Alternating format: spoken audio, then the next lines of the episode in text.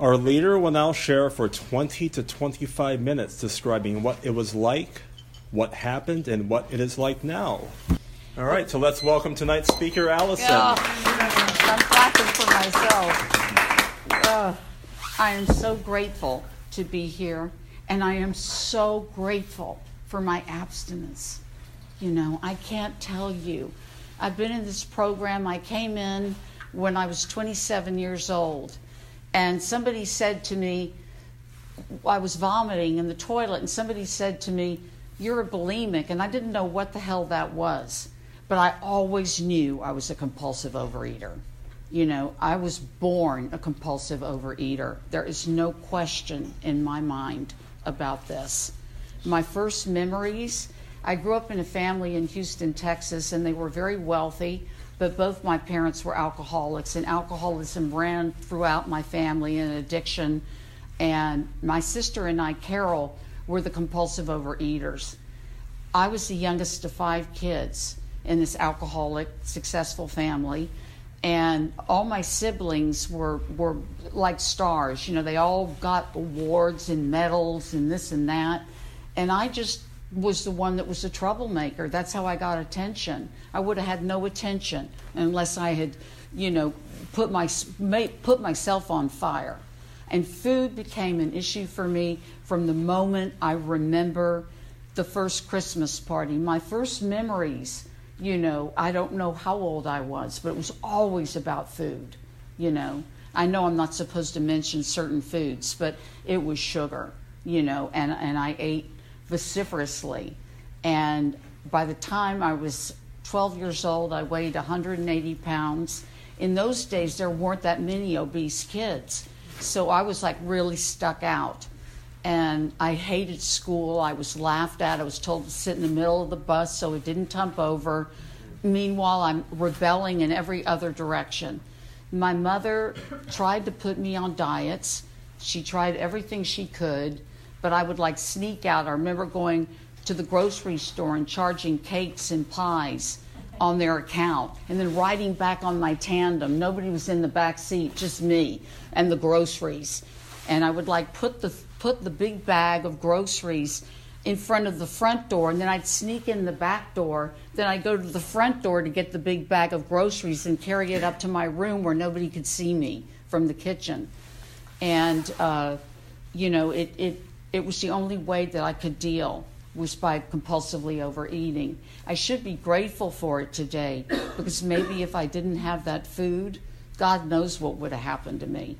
I tried, as a result, I, I didn't want to go to school. I was in so much pain about being teased at that I cut myself all up and I took a ton of aspirin so my parents would get me a tutor at home, which I had.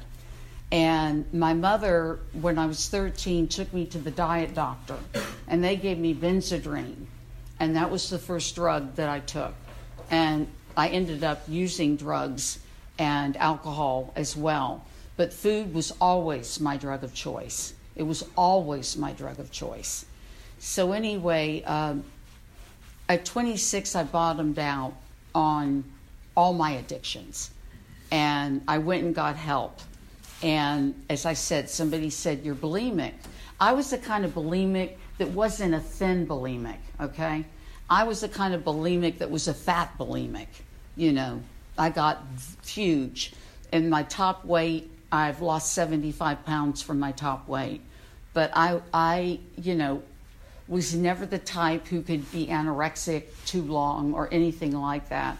Although I wanted so much to be like that because of the pain that I felt when I was over, you know, my goal when I was like way past my goal weight, way into into the obesity, and um, I came into this room 35 years ago, and I remember I was in Connecticut, and um, I was living in New York City, and we moved to Connecticut, and I was, you know, going to OA meetings, and they had the gray sheet and I tried to do the gray sheet. I couldn't do it. I tried to get a sponsor. My sponsor um, was very strict with me, and I found out she had AIDS from she had been a heroin addict, and she died. My first sponsor, And so I didn't find another sponsor for a while. And uh, as again, I struggled. I couldn't get abstinent no matter what I did. In the beginning, it was a bulimia. Finally, that was lifted from me at 30, but I was still a compulsive overeater, and I couldn't stop. And, um, you know, I, I tried to go back to, to OA, and I ended up in an eating disorder unit when I was 30, 32. And we moved to the West Coast, and I learned there how to eat, you know, at the eating disorder unit and I went to regular OA and I was doing well for a while until I slipped. And I remember my sponsor said, I said, I ate a candy bar, and he said, You slipped. And I thought, Well, F you, I haven't slipped. You know, so I continued to stay out and gained 20 pounds. Then I came back in to a stricter program uh, that had a, a food, a, excuse me, a food list, you know, an abstinent plan. And again, I learned how to eat by doing this this particular plan. And I was in the program, and I had about six years of abstinence when I was 38. And then I slipped, and I went back to eating things that, that were sugar free, which led me back to the sugar. And I didn't want to have to give up certain foods. You know, I wanted to be one of those moderate eaters that could just eat three meals a day you know, and not have to give it up. But finally, two years ago, by the grace of God, I was able to give up flour and sugar, you know, and December 27th was my two year anniversary here in OA for that. And I can't tell you how long I've been in the program to get to this place. You know, there was so much pain and so much suffering that I had to go through, so much depression. I, I hated myself. I hated myself. I was embarrassed to go out and see people. I felt so shy. I felt so sloppy. And, you know, I was raising children at that time, and I tried to be happy for them, but they could see that I was miserable. You know, I wanted to have a good front, but I couldn't. So, just for today, I recognize the need for meetings I never went to enough meetings, but now I go lots and lots. And because of that, I never got the promises in. I have the promises today as a result, you know, of working the steps and going through them. I, I don't know how many four steps I've done over the years. Close to 30. No, no kidding. I mean, really. A lot of writing, a lot of amends, a lot of going through steps I go through them very often. You know, I'm, I'm now again on my first step, my powerlessness. But um, I'm trying to think if there's anything more. I just want to tell every other person, you know, who's in this room that you can get it, that you don't have to live with this disease. You know, the food thing is, is harder than any other disease, I find, except my behavior. You know, um, once you get rid of the food, you know, then the behavior comes out. So I'm dealing with my behavior right now. You know, I haven't worked in about four months and I've felt very bored with myself. And it was interesting the other night, we had um, people over for New Year's Eve and it was a big drinking and eating party. And because I was bored within myself and I felt like I couldn't say anything to anyone, because I hadn't worked, I hadn't created, I hadn't used my brain. I wanted to eat so bad, you know. I wanted to eat so bad. I wanted the comfort. I wanted that thing. But I will never find it again in food. Never. I'll never find it again. And I'm just so grateful that I didn't act on the disease.